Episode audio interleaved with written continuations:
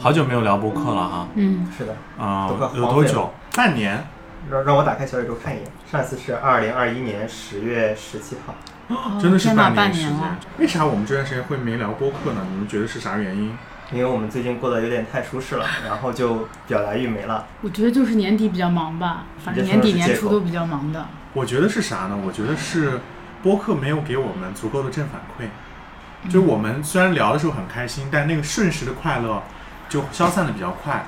我没有在社交媒体上，我们播客没有获得比较多的关注，或者是评论或者点赞，任何这种都没有。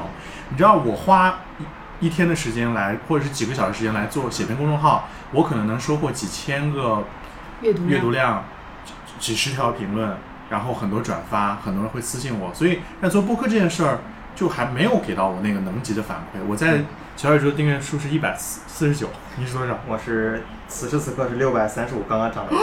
不错呀可以哎。所以恒玉就更那个啥，因为他自己没有在经营自己的这个平台，嗯所以他从我们俩这儿也收不到什么反馈，嗯，所以其实我们录播客的积极性就比较下降。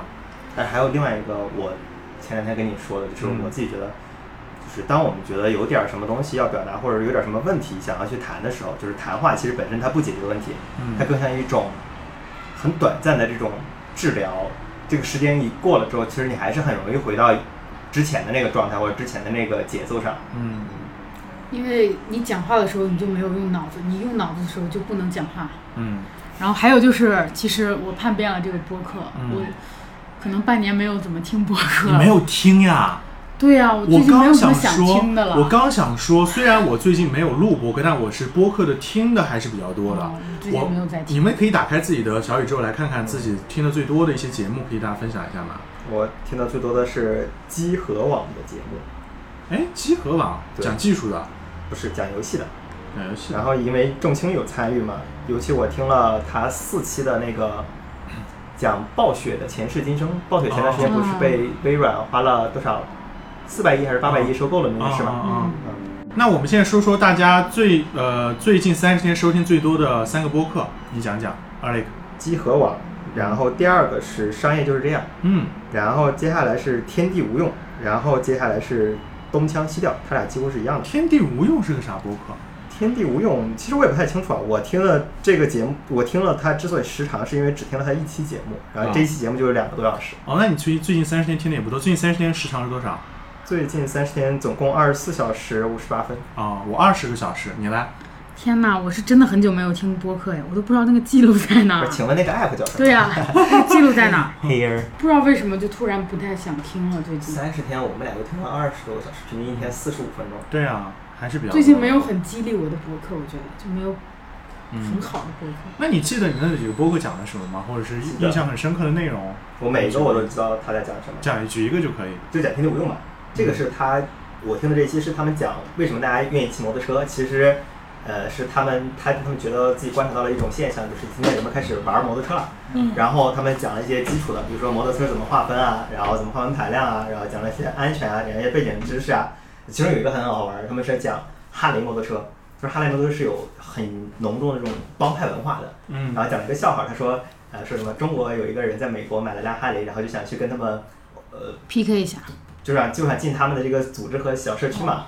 然后结果进去之后，他就被问了第一个问题是说你是哪个帮派的？然后结果他可能回答错了，然后就挨了一顿揍。嗯然后他说这个其实背后是那些就是你能看到的意大利黑帮，意大利黑帮就跟美国黑帮是很像的嘛，或者美国黑帮就是学意大利黑帮的那种。然后那很多这种老大哥就是骑哈雷嘛，就是这种帮派文化的感觉。所以讲机车帮派文化这种东西，嗯对对嗯然后我说说我的吧，我最近听的最多的是《无聊斋》《温柔一刀》沈一斐的播客。嗯，然后《无聊斋》就是那个教主嘛，刘洋，嗯你知道他吗？然后就是一个脱口秀演员。我最近觉得他除了脱口秀之外，他其实生活里面也是一个很有料的人。然后我最近听了一个一完整听了一期，是他们讲电影发行的这个事儿，就讲疫情对电影发行的这个影响还比较大，包括电影发行这个行业从过去到现在的一个比较大的变化。因为以前他们是拷贝，嗯就那个每个拷贝都要很很高的成本，后来就数字拷贝，经历这样一个变化，还有这个电影电影行业的一些事情，还挺有意思。温柔一刀是因为我最近在做学做这个品牌啊，就是商业这一块儿，他是一个叫 Doris 刀姐的人，然后大概是做啊做品牌的一些一些观点。他最近采访了一个群享的创始人刘思义，嗯讲他们，我觉得那个刘思义还给我比较大的一个影响，就是他是北大毕业，就是小呃农村，就是四川的农村出来的一个小伙，然后他是 gay gay 的那种男孩儿，但他就是在社交媒体上还比较大方，然后比较就是怎么说，就是没有呃对 KOL 就是很释放自我，我觉得还让人挺钦佩的。然后第三个沈一斐播客大概就是呃。最近听的比较多是他讲那个就是悠长假期，悠长假期那期播客，悠长假期是什么？就是一个经典日剧，经典日当剧年很火。木村拓哉的代表作，对嗯，然后所以还挺还挺有意思，大概就是听的这些内容。然后所以我觉得播客我的还是比较依赖播客这种载体。你没有觉得这半年播客的这个市场或者说商业化或者说它的这个整体影响力有什么变化吗？有啊，这个从一个小小众变到小众了。啊，怎么怎么什么什么带给你这种改观？就我认识的很多人，大家都开始做播客了。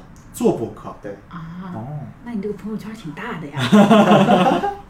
对，我倒没有什么感觉，我听的比较多的是十人十己和星冰乐。嗯十人十己这个就是一个叫什么呀？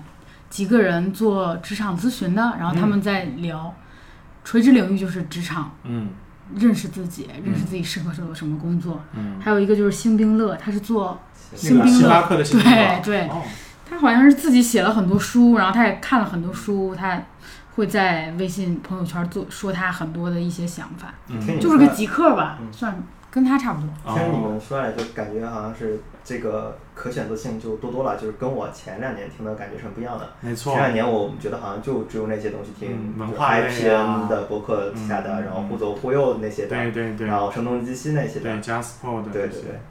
所以播客也出现了长尾效应吧，就是说，即便没有一些大的大热的热热门播客之外，有很多各种各样垂直的小播客，可能让我们听的会比较多。我一个特别直观的感受就是，我觉得，嗯，极客上，因为我最近才开始重新使用极客，我发现极客上和播客的这个用户的重合度不低，嗯。啊、就是有很多他们会在极客的动态里去分享播客。其，实这个原因很好解释，是因为极客和小宇宙他们两个是同一家公司，就是哦上海如果科技。对。不光有这个原因吧，我觉得他们的受众还比较重合。对，就可能他过去我们对，就是我记得 Postfast China 发布二零二零年播客用户调研报告的时候，他说播客用户主要是生活在北上广深、杭州这几座城市，也就是一一线城市的啊、年轻人，对，然后学历在本科以上大概占百分之七八十以上，嗯，就这样一个受众群体就比重比较大，所以我就觉得可能现在播客和小和极客的用户也在慢慢的下沉，或者就是更多的、更丰富的这个样态的人会加入到这个里面。我但我觉得极客让我特别舒服的就是它可能是我们的一个同温层，就喜欢播客、喜欢内容的这群人，然后大家的那种。共同的喜好、共同关注的事情，比如我最近认识个新朋友，就是豆瓣儿上认识的，嗯然后最后他也特喜欢听播客，他听了一千多小时，就是 总总量，嗯就是那种重度骨灰级。我有我有见过那种截图。对，然后所以他就他就是说到沈一斐啊，说到这些人，他就信手拈来，所有人他都很清楚，所以你就会觉得你找到了一个，就是虽然在一个城市你们并无交集，但通过互联网建立连接以后，你发现你们可能是有很多重合的一个人。所以我觉得极客和播客是我们现在认识朋友的时候，包括豆瓣儿这些一个标识，能让我们认识到和我们同温层的朋友。那突然有种感觉是，这个东西很像以前人们对知乎的一种侧面的一种描述，就是它哎肯定不完全一样，但是很相似，有点像好像认真你就赢了，就是至少你做通过这种媒介的这些人，大家多多少少会对这个东西会很感兴趣，很感兴趣，嗯愿意多听多看，然后愿意去分享，愿意去表达。嗯就这个东西显然是一种更认真的态度。就嗯反过来，什么叫不认真呢？就是类似于你玩饭圈儿。嗯当然我不是说大家玩饭圈儿就不是不认真啊，嗯而是说大家会很容易去把这些问题通过一些当下特别潮流的一些词汇就把这些盖过去了。解构了。对对也，嗯，对。那我们刚聊了，就是最近听的播客，其实也折射出我们最近的人生状态嘛。比如说，恒玉现在在关心职场、求职的一些东西，因为也面临毕业。然后，呃，阿雷克其实最近可能关心，就是一方面就是他的摩托事业，对对模特事业，然后我可能就是关心我新接触的这个商业的这个领域啊、以及就是可能啊、文化文化类电影这些东西。那我们接下来讲讲最近看的剧或者电影印象深刻的这种，有没有给大家分享的？恒毅下来。看一下啊，嗯，电影你不能脱口而出啊，那说明没有没有征服你。没有哎。我书吧，我书我比较喜欢这个大先讲先。讲电视剧、电影，待会儿再讲没有看什么电视剧、电影啊。昨天看了一个英国的那个著名的叫什么媒体人做的一系列的纪录片儿，它就是每集是一个主题，有探访英国人的家庭教育的模式。嗯它最有意思的是，它会把两种完全相反的家庭教育模式中的家长交换，让他们嗯交换几天，嗯看他们最后有什么结果。嗯，就是讲了家庭教育，讲了英国人的宠物，因为他们养宠物率很高，嗯还有讲了英国人的这个形体上的焦虑，嗯还有英国人的这个婚恋生活。哦，你是在什么平台上看？B 站 你怎么知道这个？就是我会专门去搜这个纪录片儿，我就在纪录片儿那个领域里看。我现在是觉得我在豆瓣上我刷的某些帖子，我觉得他们讲的极其不对，然后我就觉得这群人不行。然后。对，然后小宇宙也是嗯没有我特别感兴趣的领域，现在也没有特别吸引我的主播，所以我就从这个用户平台上短暂的流失了一下。哦，然后电影也是，我觉得归根结底可能是我听到了一段话，就是说所有这些媒介的东西都是娱乐的，你觉得你学到了东西，但其实还是没有学到东西。嗯，所以我更倾向于我线下读读书，或者我写一写日记，就看看我们专业相关的那个商务印书馆的书，嗯，就它真的很难。它一行话一段话，你就可以思考一个下午。嗯就比如权力的原则，什么是法，这样。明白。其实我发现，呃，现在有一个现象，就是说有一个分化吧，就是我觉得以前我们看大众媒体上的东西，就以前我们追电视剧、网剧，然后这些东西，电影，就是它是所有人能覆盖到绝大部分人的一个大的强势的媒体，就是大家谈资都是这个。最近我们来都来聊这个剧，对，但现在这种分化比较严重。就不同的圈层关注的那个剧啊，就比如说我有些朋友，化圈。对我有些朋友最近在看《风起陇西》，就是那个、嗯那个在央八的那个电视剧。然后有一波朋友呢，他完全不看剧，完全就是在 B 站呀、或者在 YouTube 上去就刷一些短视频，对去摄取像我一样。这种还还是一种，还有就是完全不看这种长视频，嗯完全去看抖音和快手。这种短视频，然后他们可能会，他们聊到就是，哎，你看过那个梗吗？他会用梗来描述一个现象，而不会用一个故事来描述一个东西。对这个我印象特别深，就是有一次我前段时间是用过一段抖音的，然后去年好像也用过一段吧，嗯呃，就是时间都不是特别长。然后有一次我跟朋友一块儿吃饭，从远大那边走出来，嗯然后一个外卖小哥儿拿着抖音一边刷抖音一边进去取餐，然后那个外卖小哥儿的抖音上放的那歌曲，我一听到我就跟朋友立马说，我说你看他刷的抖音已经过时了，是去年的。哎，你后来为什么又没有再用抖音了呢？不知道我可能没有那么多习惯吧，就是你你也想不起来为什么要用它，就就是我你没有对抖音上瘾吗？就是没有什么 addiction 吗？嗯有，如果你要刷的话，当然会有，但是你不刷我也想不起来。嗯。哦，我最近认识一个新朋友，他就跟我，昨天我们还在聊抖音的这个东西。我我就我有一个观点是，呃，我觉得抖音或短或者短视频吧，我们把它作为视频号，其实也算。就是其实现在作为搜索引擎来使用，是一个偶尔还比较高效的工具。就举一个简单的例子，比如说我有一些社群，那很多人在问什么是元宇宙，什么是 Web 三点零，以及我待会儿要去开一个会，然后我可能要谈一谈，呃，我们接下来要做，就是在成都要做 Web 三点零的一些协会啊这些东西，我可能要简单谈一些我的看法。这个时候我需要快速短暂的时间内得到一些提纲挈领的东西，以便我能应付那个商务场合，或者是以便能我能向社群人解释。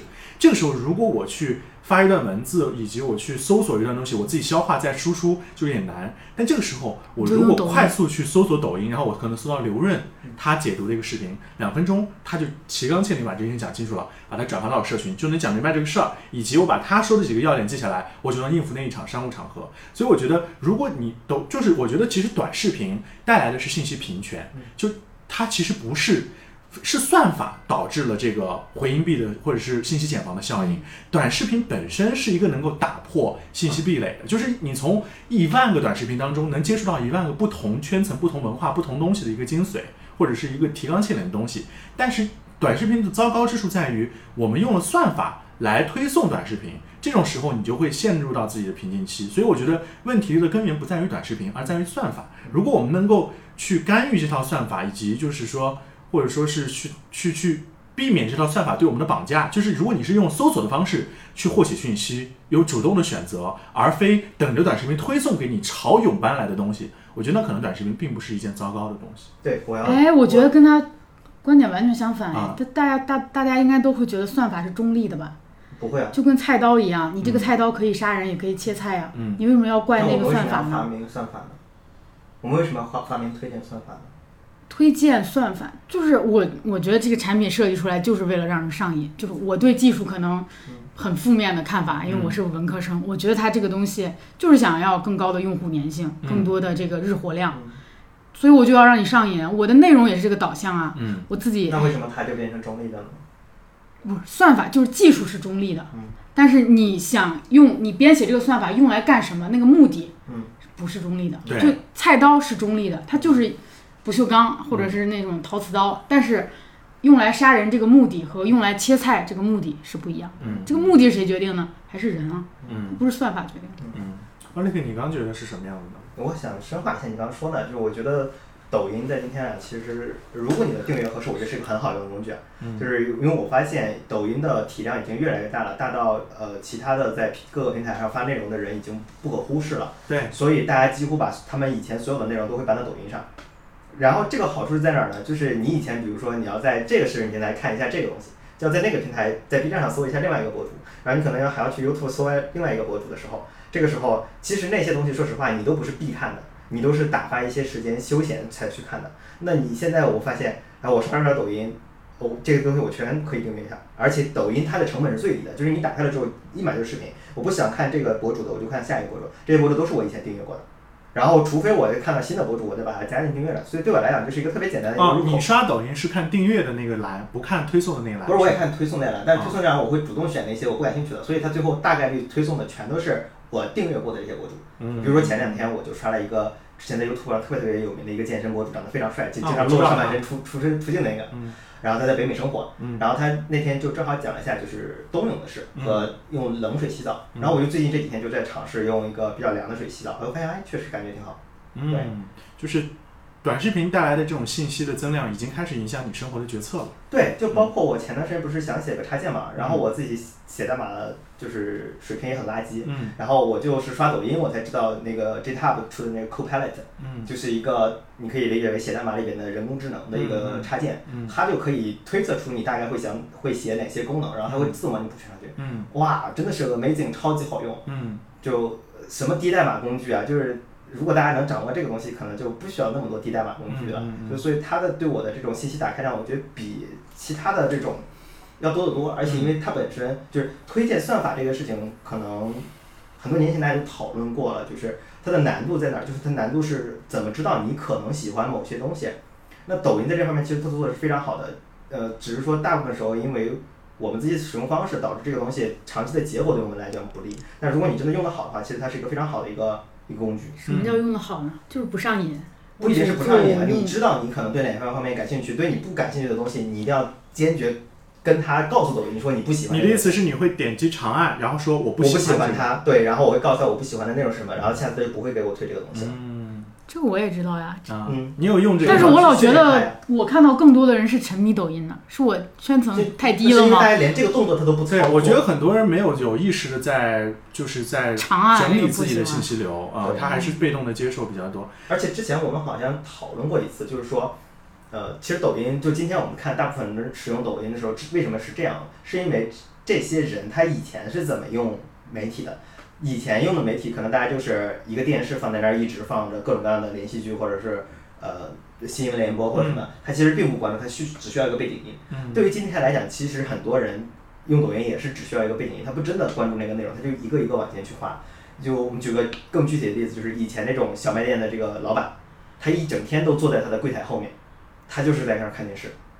然后现今天呢，他只是拿出来手机掏，翻一下抖音，抖音对他的传播的效果其实比电视说不定还要好一点点。嗯然后它的媒体可能更丰富，但是最终肯定还要看他怎么想。他如果多刷一刷，他对他的小卖店感兴趣，他能刷到各种各样的教他如何经营小卖店的各种各样的技巧。没错。我想补充一点，就是我觉得抖音现在之所以作为一个内容平台非常强势的原因，是因为在这个平台上非常有利可图。就我从创作者的角度来讲，我之所以在公公众号的领域长期去创作，是因为我在公众号上有利可图。这种利是名，是流量，是认同感以及变现。对，抖音是一个变现效率非常高的平台，所以很多优质的内容创作者会在平台上持续创作，以换取收入和回报，以及影响力，以及标签的那个十万粉丝带给他的这种附加值增值的能力。包括小红书，我发现也是这样，小红书也是一个变现非常强，而且增长粉丝，包括流量。分发都还不错的平台，所以内容创作者能在这两个平台上得到快速的积累和认可以及正反馈，所以他会 all in 或者甚至是投入大量精力在这里面。然后这样的人多了以后，它的内容就细分了，每个精细到的不行的呃非常小的一个东西都有人去做，都有人去做，所以这个时候。UGC 发展到一个非常高度繁荣的程度，然后加上一些 PGC 的补充，它其实形成了非常好的一个内容库。所以这种情况下，你在这种平台去搜索、检索的时候就非常高效。你试试小红书，你现在比如说你要说我在成都要去看个展，去哪家医院，去任何地方露营，你一搜索出来信息非常高效。可能比你在大大众点评上搜索的效率还要高，或者当然这跟百度这些比就更差的太多了。就甩百度几条街，几条街，对，所以我就发现就是就是站在内容创作的逻辑，平台吸引了内容创作者，然后这种又加速了平台的这种对内对对这种消费者内容消费者的影响力。嗯，对对对，就是正反馈。是的，是的。就但它最后肯定还是说表现成一种情况是，它对人们自己去筛选内容的要求会是越来越高的。没错。对，就像刚刚我们说，觉得播客会有哪些变化的时候，其实我的第一个反应其实是，好播客其实你不是那么容易找。嗯。对，或者大家其实喜欢的方式各种各样。你喜欢你善你喜欢用小宇宙的编辑精选的这个功能吗？我几乎首页上的。我几乎不用。他每天推荐三个节目，你点开率不高。对我几乎都不听，因为我自己的 你很高，我自己的听法是，我喜欢一个播客，我就会回去找他过过往的历史内容，然后我可能会从头听到尾。哦。对，然后就所以，我没时间去管小宇宙那个东西。小宇宙那个东西最开始其实它是一个很容易让一个新用户呃对它的平台的内容产生一种感知，或者是对留下用户的一种操作。嗯。就这个是一个很好的。嗯。呃，比如说你没有特定的内容倾向，你没有这种特定的关注，你用那个是很好的。但是自己小宇宙我。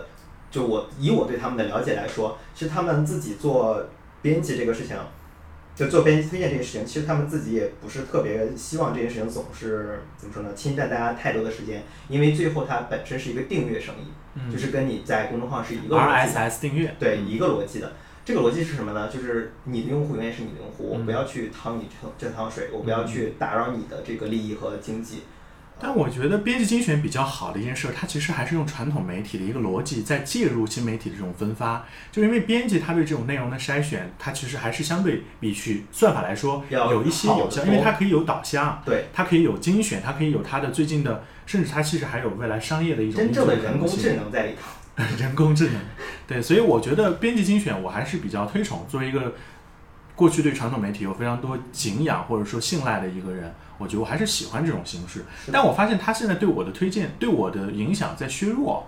我开始建构自己的就是对内容评判的好坏啊，开始有自己的标准了。我还会这样善用搜索。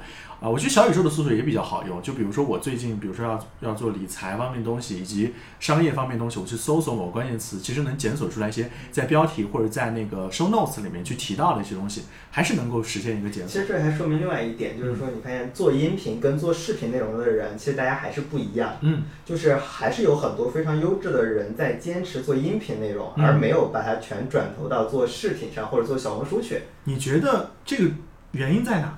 我自己可能觉得是，呃，大家会认为音频这个事情上还是很有利可图，而且而且很有有很大的发展空间。他不愿意去划分太多的时间去，呃，做这个，比如说抖音或者做小红书，因为他们的用户最后大家真的要去衡量钱，因为你也知道嘛，就是可能微信上的一个用户一个阅读量大概就是一块多钱至少。对。如果你要是更出名，你的价值就会更高。那你到抖音上来讲，可能一个就变成。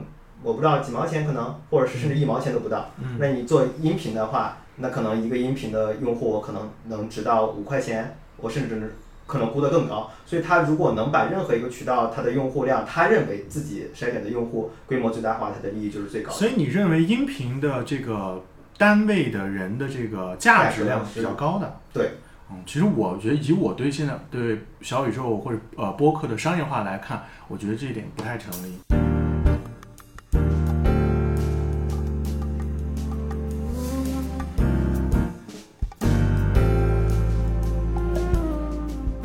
因为其实绝大部分的播客嗯实现不了商业化，是的，尤其头部的播客，它的价格在我看来也非常不高，嗯，可能相对于公众号来说，它的报价都是非常低的。还有小红书，对，因为它的用。户体量特别的小，嗯。用户体量特别小的时候，它就是我们在讲互联网的时候，其实是有一个叫网络效应的东西在里面的，嗯所以它整体的估值就会特别特别的低。嗯。那随便举一个例子啊，我是一个大品牌，然后我要把我的东西传播出去，那就意味着我要覆盖更多的人，嗯但是我只我不可能说只选一个。比如说，在全中国可能只有一亿用户量的一个产品，一个播客平台，一个播播客产品播，客应该没有一亿。对，可能没有，对，甚至连一亿可能都没有。呃，但是我可能更愿意说，我花更多的钱去投抖音，即便抖音的对用户可能更不精准，或者它的留存更低，或者它的用户真实度更差，但是它至少能知道我。所以它从它从这个逻辑上来讲，它的商业价值就没那么高。嗯，你还是看好音频的商业价值？我很好，我很看我不看好但它有很多技术难题在里头。哦哦我觉得小宇宙的这些播客主们之所以没有去做视频，是因为他们现在不缺钱。嗯等他们缺钱的话，他们就会想要我去做抖音，我去做小红书，那些变现更快啊。对，嗯我觉得恒玉其实点到了一个我认为在这里面非常核心的关键的原因，就是创作者在生产这个内容的时候，他的目的是什么？他如果是变现，他一定要基于大的流量池去快速的复制，嗯。然后产生流量、产生价值和变现。然后他是追热点的，他不会说我要把自己的思考，嗯、要放到这个平台，不管流量，嗯。而是我是以流量为导向的，嗯。我一定要先看，哎，大家现在在火什么，我再照着他写。没错。嗯，我觉得小宇宙或者说微信公众号，最呃微信公众号其实也在追热点但是相对来说和小宇宙接近一点的，我觉得是它能够比较完整的展现创作者的自身的观点、态度和想法。就像做 Apple 一样，我是想做告诉你一个我想做的产品，而不是你喜欢什么。所以它能实现创作者比较全面的这种个人思考和价值，所以它的自我反馈、自我满足感比较高。这第一点。第二点，我意识到一件事情是，我发现我也听一些播客主说过，就是他认为做音频这件事儿是最还原内容本身的，就是它我要讲一个内容，我今天只用打开个麦克风这件事就能做，嗯就它只是做内容本身这件事儿。对，但你要做视频，打开灯、美化。是吧？摄录、剪辑，就是这些东西都是内容之外的，这些都是跟内容无关的东西，而是内容的一些形式上的东西。所以它能够直接简单的做内容，所以我觉得它是对创作者来说，就是能实现自我的这种价值，而且能够非常简单的传播自己的东西。你这么一说，我突然就理解了，说就是为什么国外有很多大佬就很愿意录播客。对，嗯，因为他们时间非常宝贵，对。然后他们想输出的东西，其实他对他语言描绘，他已经可以输得很好了，对，对，所以他打开麦克风，他就把自己的这个东西传播出去了。对，嗯。所以反过来讲，我觉得播客是一个对内容创作者本身的素质要求非常高的平台。嗯。就是你短视频，你其实可以就是有画脚本，对，写好脚本，你对着念都可以。但是呢，播客它还是大部分播客，除了商业就是这样这种非常小的这种，它是全脚本的这种，它其实要求也高，因为你那脚本是原创，它没有分离对。大多数这种即兴口语表达，其实你要求一个人的认知水平很高，然后你的表达能力要很强强，语言要流畅，是，不能有口癖那种呃啊嗯，然后这种我听五分钟我就会崩溃哎。好吧，好吧，嗯，然后最近我想聊聊极客，然后呃那个你最近玩极客吗？我不知道这个 A P P。你完哦，全极客哦，我知道我知道，我在上面有账号。极客是什么？对，就是跟小宇宙同批卸载的。以前什么印象呢？对这个 A P P，就 A P P 就还行吧，就是用户的平均水平会比较高。你这个水平可以 handle 吗？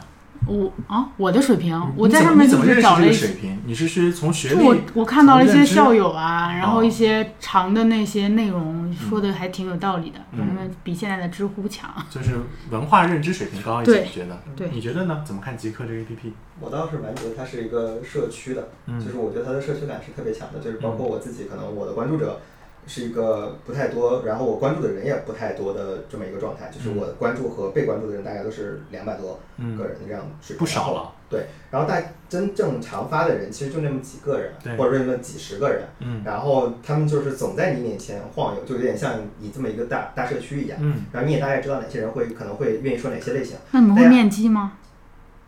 面基目前还没有，但是因为在成都我关注人太少了，嗯对，如果在什么的话，我可能肯定会去面基的就是。朋友太在他处，对对，朋友在 就跟那个生活在别处一样。是的，是的，嗯就是他这个好处是，呃，你总能看到这个人在你相当相当于在你面前晃悠一样，嗯你其实说就慢慢会对他产生一些安全安全感、信赖感在这里头。然后包括说，你发现你们的谈话风格，最开始留言的这种风格、讨论问题的风格，跟往后面讨论风格其实是不一样，你会越来越欢快、越来越活泼、越来越打破一些禁忌。嗯就是我觉得蛮好的，对，就是有些话你可能觉得聊了啥不敢直说之类的嘛，呃不是那种禁忌了。啊对不对？包括我自己觉得，因为我自己有时候会看到一个话题，我觉得还蛮感兴趣，我就会跟他留言。你也知道我写字就是那种很长一大篇那种对，对，然后他们也很愿意跟我回，你知道吗？就是一回可能也是至少两三百字以上的这种，嗯然后可能一来回一聊，我觉得我可能就是能跟他聊出去上千字的级别，嗯然后可能十几个来回，我就感觉特别好。哇，对所以我自己觉得这边一个设计世纪的笔友啊，对对对就复很漂亮古的感觉啊。啊、嗯对，嗯、而且你最近其实，在极客上发了一个东西，还引发了比较大的关注。对对对，嗯我我最近特别喜欢一家公司的 JD，然后他写的我觉得还蛮真诚的吧，嗯，呃，然后我就把他这个你是觉得这家公司的招聘的内容写得很好？是的，嗯就是他肯定是符合我这类人的这个趣味偏好的，啊所以我觉得特别好。嗯对别人来讲不一定，对别人可能他就没那么认真，没那么吸引人了。那对我来讲，我觉得特别吸引人。然后包括他写了一句话说：“大家都是人，没有狼。嗯，”啊，然后我觉得特别好。对，就就是是说他们企业狼性团，队不是狼性团队的文化。对。然后包括他还会说：“他说呃，我们尽量不会在工作日以外打扰你，如果打扰你的话，我们会道我们会道歉。嗯呃，就是这些就非常容易触发你的好感。嗯呃，然后我就把整个 JD 截下来，然后发到极客上了。嗯，当时其实我也没有抱什么希望，我就是想把它发到展示一哪个圈子？了？同步到哪个圈子了？呃，职场这件事，啊职场那些事儿。啊哦，对你就加了个 tag 是吗？啊对对对，它有个 tag，然后发过去之后，就它意外的这条变变得特别火，显然大家是很期待说有人能够这样子介绍自己的公司，嗯这样认为自己的团队对他要的人有一些思考在这儿，然后一直到现在，评赞是多少呢？一直到现在，它的点赞量已经有一百二十五个了，哦，在极然后客上是很高的一个水平。对，然后有四十六条评论。嗯就已经很高了。然后非常神奇的一点是，极客上竟然有人知道这家公司的老板，然后他就对，然后他就在这条评论下艾特这个老板了，然后我就联系到了这个老板，然后后来才促成了我们之间。在微信上能有一些沟通，有一些谈话，然后整体的体验感确实非常非常棒，就他会有很多意外的这些东西嗯在这里头。所以其实是通过极客拿到了一个工作的邀约，或者是面面试试的邀约啊面试的机会，所以我觉得还不错。期待你能通过极客找到工作，我觉得这也是一嗯，段佳话吧。是的，是的啊。这在极客都是一段佳话。对之后我就又可以再发一条极客，说我是如何在极客上找到工作的。然后点评赞更高了。但是确实，我觉得极客上大家的这种风格确实是有的，就是包括你可以看到极客上这些用户，大家会有一个很小的一个自我介绍嘛。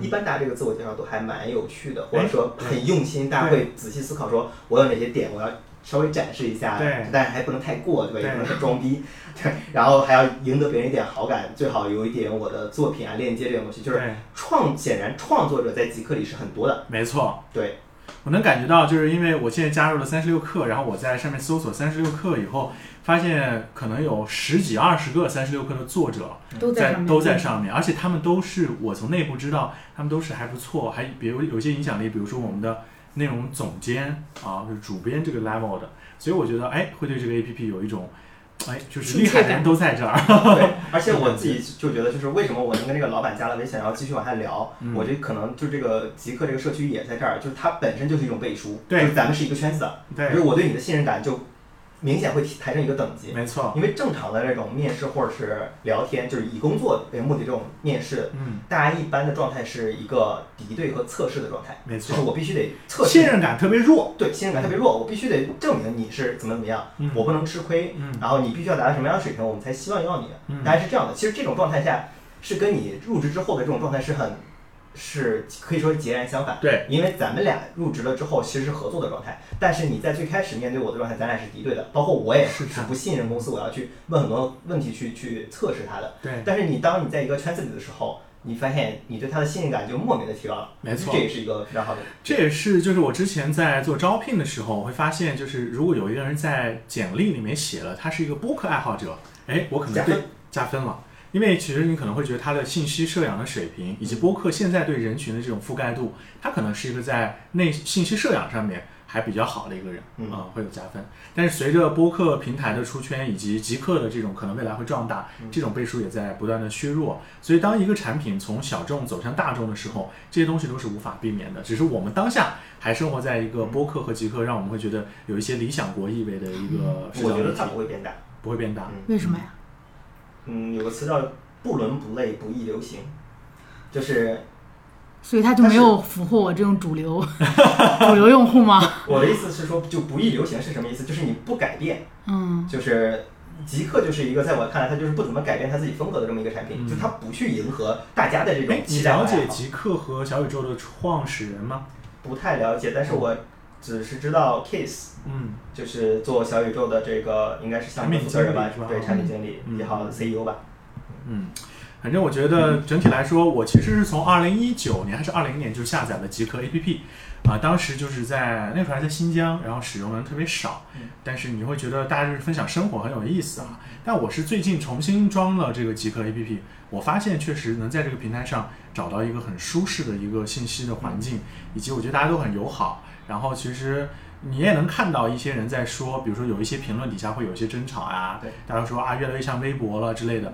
但我觉得在当下这个节点吧，极客还是能够让我觉得有一个让人停留的一个地方。比如说我最近一周的极客的使用时间其实是约等于甚至大于微信的。啊，嗯，对我自己有一个小的这个什么是，就是我一般不发朋友圈，我也不看朋友圈，嗯。就我不发极客，我也不看极客，嗯，就 你可以理解为就是我必须发了之后，我就上去看人家反馈的，对，就是我全全都是这样一个回馈。最开始的时候，我其实好像一八年我就开始在用极客了，嗯。但是用了一小段时间我就不用了，嗯。因为那个时候你还在上大学，就没有什么感觉表达欲啊，或者是感觉说不出来什么东西。嗯。然后自好像二零年的时候吧，我跟朋友聊过一次天，朋友就额外就是很随意的说，就他说他觉得你很适合在极客上发这些消息，因为当时我就一直在朋友圈里发大大大大发东西，然后我还不在微博上发，因为我在微博上发很容易被喷，被喷，就是我感觉我喷不过他们。然后我就不用微博，然后我就只发朋友圈，但是我朋友圈人又很少，其实大家能产生交互其实很少的。嗯然后他提了这句话之后，我就开始在极客上去发这些东西，嗯包括去年我找工作的时候，前年还是去年，前年和去年我都找工作的时候，我就开始在 每年都在找工作的路上，永远在找工作。这个会给老板听的。然后前 这年段剪掉。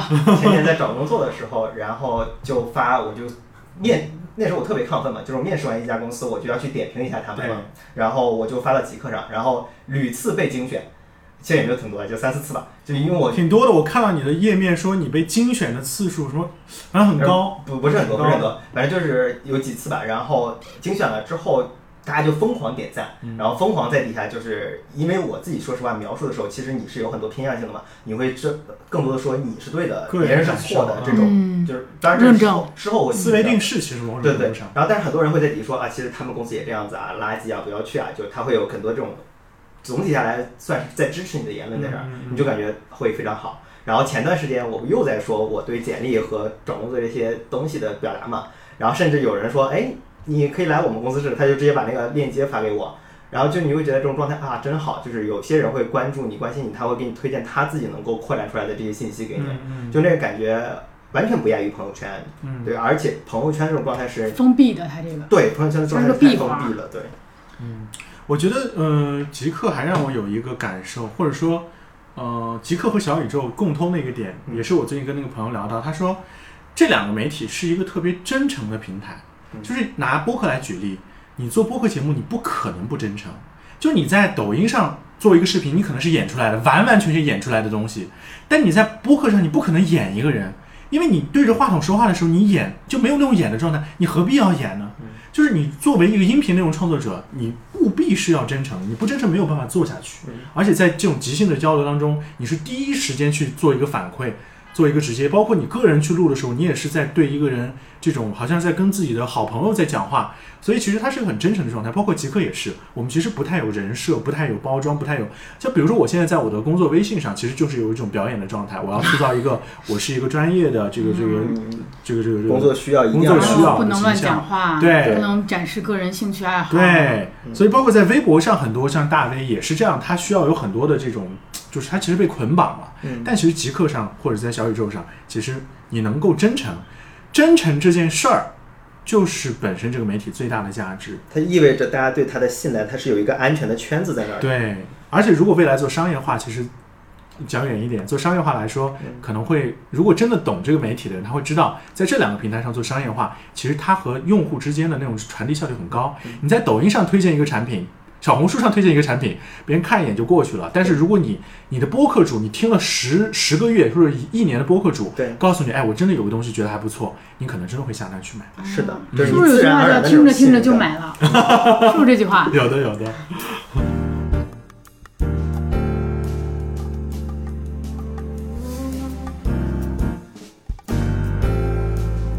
啊，最后，然后最后，我想再聊一个我们最近有一个感受的一个，算是社交媒体，也不算社交媒体了，就是一个腾讯文档。就最近有一个文档在成都流传的比较的多，就是一个叫“打工人防坑公司”的一个文档哈。我后来才知道，这个文档其实已经有几年的时间，两年的时间还是两年多两年多的时间。然后在这个文档里，我觉得大家进入到一个非常瞬时、很特别的一个空间。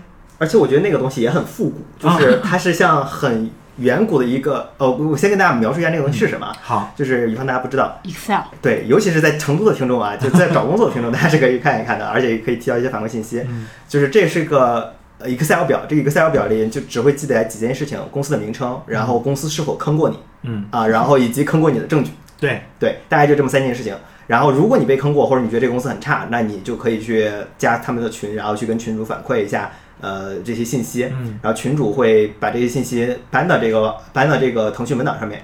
这腾讯文档是不可编辑的，就只有群主有这个，哦，所以这个文档不能直接在线编辑，对，不可以直接在线只有群主才有就权限。可以群主在编辑。哦，这样的话，就是他群主是个中心化节点嘛，所以群主它其实我以为它是完全去中心化，但其实还是有一个权力的一有一个关系在权力的关系在这儿的，对的。嗯嗯然后呢，其实成都有非常多的公司落榜啊，就是在这个榜上，应该说。嗯入榜。对入榜，对。上榜。是的，有我看好像有至少五百多家，六百多家。六百多家了已经。OK，有六百多家公司在这个榜上，全是互联网公司。互联网公司居多。嗯。然后他们大家会描述一下这些公司有什么不公的待遇，然后他们是否加班，然后加班会有什么样的这个待遇啊，嗯。还有以及公司薪资的这种拖欠欠呀，对。然后老板很就是糟糕呀，对老板或者是好糟糕啊，团队啊，或者是管理员、管理人员很糟糕这种问题，大家都会反馈上来。嗯。就是这种东西在今天是一种，就是不能拿出来放到明面上的东西，为什么呢？因为没有，因为你会得罪所有人，嗯。而且你得罪不起。嗯，呃，所以这个没有任何一家公司敢做这样的一个产品在这儿。哦，我觉得可以引入商业模式来说，嗯。就有因为有一个类似的产品叫叫看准网，对，它其实就是说大众用户去点评这家公司，大家所有人去公司底下看这个评论。但其实它的商业模式就在于，因为只有一般只有企业主愿意为这个服务来呃为这个 APP 来付费，所以你就不可能代表用户的利益，所以这个中间的张力就导致这个产品无法真的代表打用户的工人利益真实感受，打工人的利益，也不可能对就是精选那有没有可能打工人订阅这个呀？你就但是我找工作是一个非常低频的事儿啊，就是你看我已经是一个非常非常高频找工作的人了，那我一年可能也就只找一次。那就按次数收钱啊。但我记得看但我记得看着有一个就是模式，它是在这个里面做了一个改动，就是改进，就是说，呃，你想看别人的评论，那你先写两个评论，嗯，你写两个以前你的公司评论，你就能看他那个评论，嗯它还是一种用户来我帮助我的这种这种东西。对对对，但所以，呃，本质上来它还是一个平台嘛，是的看准。所以这个共享文档其实是一个去平台化的逻辑，用用户共同聚集力量来帮助大家。就像你们那个江安校区有一个人拾柴火焰。江安校区有一个外外卖难吃外卖啊，对对对，我觉得就这个东西为什么说复古呢？就是这个东西恰恰是一种互联网活力的一种代表。嗯就是在今天来讲，就是我我前两天还发了个朋友圈，嗯就是我我截截图了一下极客的那个截图，嗯就是一个非极客员工，就是极客的一个应该是一个用户吧。关注的比较多，然后他就自己组织了一个五二零的活动。他说：“你艾特一个你想跟他谈恋爱的人，然哦后我抽个奖然后我把我送你一杯奶茶。啊就这是个蛮好的这个好玩的东西，成本非常低嘛，也十几二十块钱，对吧？嗯他想的其实是比极客自己的运营编辑写的这个东西要好得多，好玩的多，大家参与度也更高。然后我当时的感觉就是，咱们用户有力量，嗯就这个货，这个社区是非常有活力的。就这个东西在今天其实非常少见是麦。当劳还是肯德基组织的吗？不是，它的名字叫麦当劳，但其实不是麦当劳。对，我以为是麦当劳官方的活动。不是不是不是，天哪，我还在想一个，用户。我当时还在想，我说麦当劳的这个官方真的极客的平台都涉及到了，真是不错呀。但其实不是的。对，然后我就当时觉得这个社区的用户是很有活力的，嗯然后大家不是图什么利益，或者大家就是为了好玩儿，嗯然后大家会相互把这个圈子带活。嗯同样，就是反面的这个活跃度，就是我们愿意把一些我们自己知道的这些黑料的东西分享出来、爆料出来，嗯而且以一种更集中的，然后参与人数可能更多的、影响范围更广的这么个方式。但你发现今天这个东西，嗯，就是真的存在的其实是很少的，而且没有人做大规模的组织。嗯包括你刚你说的那个江安校区那个外卖红黑榜是吧？然后没有钱赚，无利可图。对无利可图。对这个恰恰就是最早的这种互联网精神在这儿，大家觉得那个东西就应该是一种很就要把这个信息共享出来，大家应该都能知道的，对是一个帮大家去防坑也好，或者说获得更好的这种东西，它本身本质上是个非常非常好的工具嘛。就这个东西，我觉得是个特别复古，而且就是他确实就是没利可对图。但是我相信人有一些本能，嗯人有一个本能就是追求真实真相的本能。嗯就是比如说我之前看到一个采访者，呃，就是一个记者，他说职业带给他最大的感受是什么？他最大的感受就是说他特别感动，有很多的受访者在可能利益会被到受损，就是你曝光了以后，对你可能有一种威胁或者是潜在的风险。但是他仍然愿意讲出这件事情的本身的真相。他说这是让他感动中国新闻界让他感动的一件事儿。嗯所以我觉得其实人是有这个本能的，就是我们还是希望追寻真实、真切的东西，我们就愿意分享出来，人有这个本能在。但是，呃，我我觉得就是现在很多的这种创作者，我们把它归结成创作者的话，就是像小红书啊、抖音这种创作者，如果无利可图，他就不会去分享。但我觉得极客或者小宇宙这个平台，对，暂时这个阶段其实是无利可图的。我就问我那个朋友，他特别喜欢极客的朋友，我说他分享在上面，他能收获什么呢？他也那个粉极客的粉丝也不能代表代表代表什么权重啊。你说极客上有三千个粉丝，能变现吗？还能怎么样？现在好像没有到那个阶段。他说其实大家就是喜欢那儿，就是想在那儿说，所以我就觉得极客的平台的魅力就在这儿。他现在不不想在这里有所图嗯，嗯，啊，他就是回到互联网精神的本源了。他现在可能唯一有收益的就是那个极客那个 Yellow Page 那个功嗯能。嗯所以 Yellow Page 就是他都你花了一个钱，然后他给你一个多给你一个页面，这个页面可以多介绍你一点点展示你的个人的一些能力或者对信息作品之类的这些啊东西，对，这不是抖加吗？啊不是不是不是不是完全不是，完全不是，对它是有一个页面，就是那个页面是会员才有是吗？对，是的，那个会员是你可以通就多一个过标识而已，那个会员是除了充值以外，还有别的方法读到啊就是那样，它一个专属页面里面可以展示你的公众号、你的微博以及你的别的社交媒体就是往的页面。别的平台引流是吗？呃，不是，他的目的不是这个，他的目的是告诉 yourself 告诉别人你不是 nobody，啊，你是一个 somebody。我有这样的作品，我有代表作，我有一个对公众号还不错，就这种东西。但其实它又不是必须的，啊就是其实不每每个人都不需不需要买这不完全个东西，对需要啊所以很多人买这个东西，大家就是为了支持这个社区，啊，对，所以这种感觉让你觉得这个社区就非常的复古。啊啊，所以跟抖加还是有非常不一样的。抖加我觉得我是专门投广告的，我觉得抖加这个东西，就回头我们可以专门聊。抖加是一个还挺有学问的一个东西，我觉得它是在这个流量时代的这种就集大成之作。对对对，我觉得还是挺有意思。因为你像像微信公众号、呃微信视频号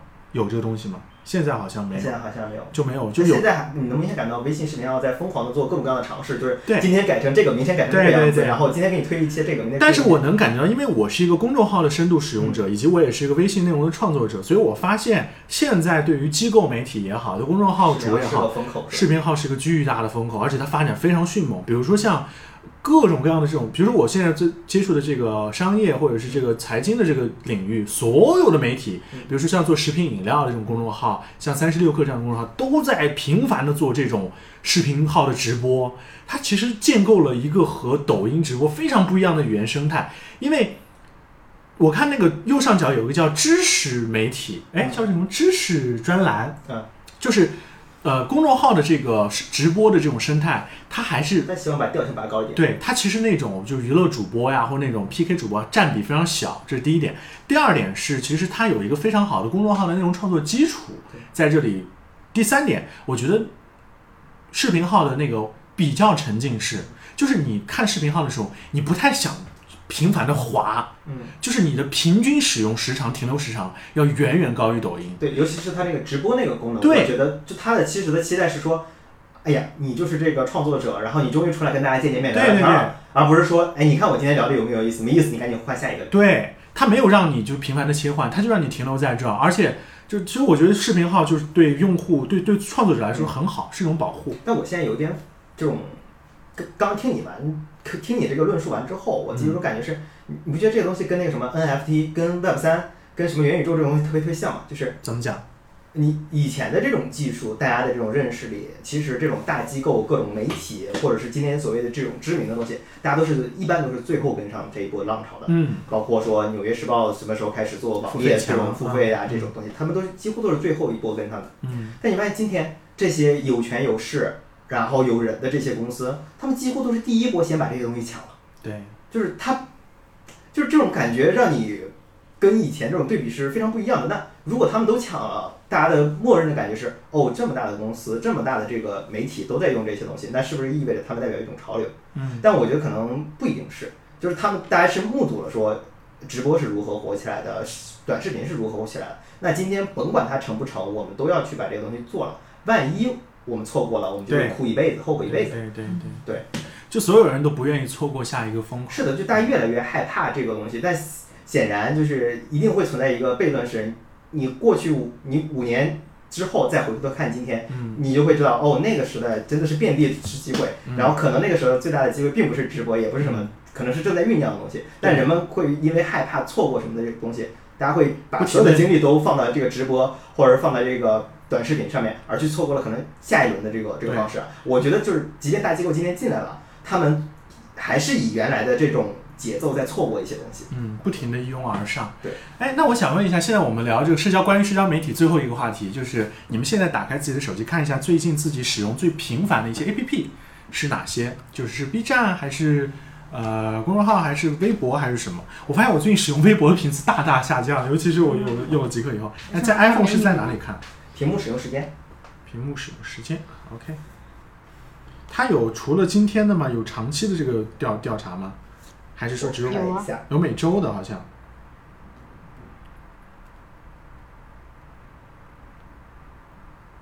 只有一周的，有对，本周哎有本月吗？有本月的这种，哦，我们就看上周、上周或者本周吧。我们看本周，嗯，我们看每周这一栏吧。嗯，我每周这一说前五，个，第一肯定是微信，嗯用了十小时二十二分钟。嗯第二个用的是高德地图，用了九小时五分钟。嗯啊，因 因为我在骑摩托车。摩托世界，对，然后第三个是用极客，用了四小时九分钟。嗯然后接下来是用了浏览器，嗯。用了四小时。浏览器一般浏览什么呢？浏览器的话，为什么会有这么高的使用时间？我现在都不太用浏览器了，我觉得。哦，对，等会儿我这个可能要设所有的设备啊，是所有设备。啊、呃，我现在因为我自己在用那个文档编辑器啊之类的这些东西，嗯嗯嗯所以它非常依赖于那个浏览器，而且什么样的文档编辑器？比如说那个微信的这个那什么微信文档、腾讯文档，哦，对。然后我最近还在写那个，我不是要写那个插件嘛，啊所以它你要总打开那个 BOSS 的页面，哦，对，所以这些东西它会占特别多的时间。哦，你于是把电脑上的那个浏览器的时间也加进来了。对对对，就是这些东西是我所有的这个设备苹果的放在一起的，对。了解。嗯然后打开次数最多的还是微信第，五个呢？第五个就是使用时长第五个。第五个最多就是微信读书了。哦，对，哎，还挺久的。然后，呃，拿起次数这个，我觉得也可以稍微说一下啊，嗯。就是微信这个简直是有点疯狂，大概是二百六十三次，嗯。然后，呃，BOSS 是五十三次，极客是是五十一次，嗯。也就是说，如果我不不找工作，第二个排在第二的就是极客了，然后接下来是排在最高的地图，啊，然后接下来是微信读书，然后接下来是小宇宙，了解。对，好，韩玉，你的嘞？啊，我这个好像没有，等一下啊，我这个没有把设备之间共享了，嗯。我只能我我我手机上是第一个肯定是微信，嗯，第二个是豆瓣。十三、十二，嗯。然后第三第二个豆瓣，第三个 YouTube，第四个美团，第五个 Sephora，美浏览团器是美团是两个小时，就是我在上面会找我想吃的东西，而且我觉得它那个图让我很愉悦，都是吃的或者喝的。所以美团你不光是买东西的时候会用，你甚至是不买的时候，你都会去浏览好吃的吗？我会提前存好我之后想吃的一些地方。哦，我也会去，我只有在成都才会这么常用美团，我觉得、啊。你要换到别美团最近的推荐还是可以的，比如说你能看到一个咖啡店不可以有，是很愉悦吗？哦，对，我给你举个例子就啊，是有点像小红书但是其中一个咖啡店是有羊毛可薅的，比如说这家，啊。你点进去发现它有一系列，哎，这个这个礼拜不对，前面一个列表，你点进去发现它有一系列的可以薅羊毛的就店。然后就可以哦挨个薅。所以你发现没有，美团这种 A P P 它从一个工具性的应用，也在转向社交媒体观赏性的，或者信息流这样的东西。哦，了解。还有就是哔哩哔哩，它只是在 iPad 上显示，因为我只用哔哩哔哩其实比较长是吧？对，好，我分享一下我的，我的第一是微信二十个小时，嗯，第二个是极客六个小时，第三个是精准，精准是是你们自己的这个呃不是是三十六氪旗下的一个就是平台。就是这个平台是就是可以查各种企业的这种背景啊、哦投融资的信息，对这个还比较，因为就工作可能使用到。第四个是哔哩哔哩，哎，我不知道我在哔哩哔哩上看了啥哦，最近看了一个新疆的新疆滋味的纪录片，啊，啊，所以就比较看。其实我平时使用哔哩哔哩不多。第五个是小宇宙啊，小宇宙使用时长也比较多小宇宙这其实是有个什么的，就是因为你小宇宙经常听的时候是放在后台的，啊，它就不会记前台的时间，哦它会放在后台的时间记，所以它如果把这计算起来，小宇宙时长可能是。排名在第一的。对对对对，哎，所以音频就有这样一个优势，它任何和任何其他媒介比起来，它的使用时长绝对是遥遥领先。对，因为你可以放在后台做背景。嗯，对，所以其实我觉得我们现在的这个，其实 A P P 的使用时间直接影响这些 A P P 能从我们这里获得的东西，嗯就是它的商业变现以及它能获争取的注意力经济。所以今天我们的分享其实是就是从大家最近的这种社交媒体的摄取、社交媒体的习惯、给播客的这种习惯，还有就是我们的在看的书、在看的这些看看电影。其实我有一个出发点，就是希望我们我们作为一个小团体之间，我们能够破壁，就打打破自己的信息壁垒，来看看别人在关心什么东西。然后我们也希望我们这期节目能够让大家去，我们互相去打开这个壁垒，然后去了解身边的人在关心什么，在了解什么，他们的家乡，他们的喜欢的事情。然后这样，我觉得能让我们产生更多的共识，更多的连接。嗯，好，那我们今天节目就这样，我是张基，我是儿女，我是红玉。我们下次再见了，拜拜好，。拜拜。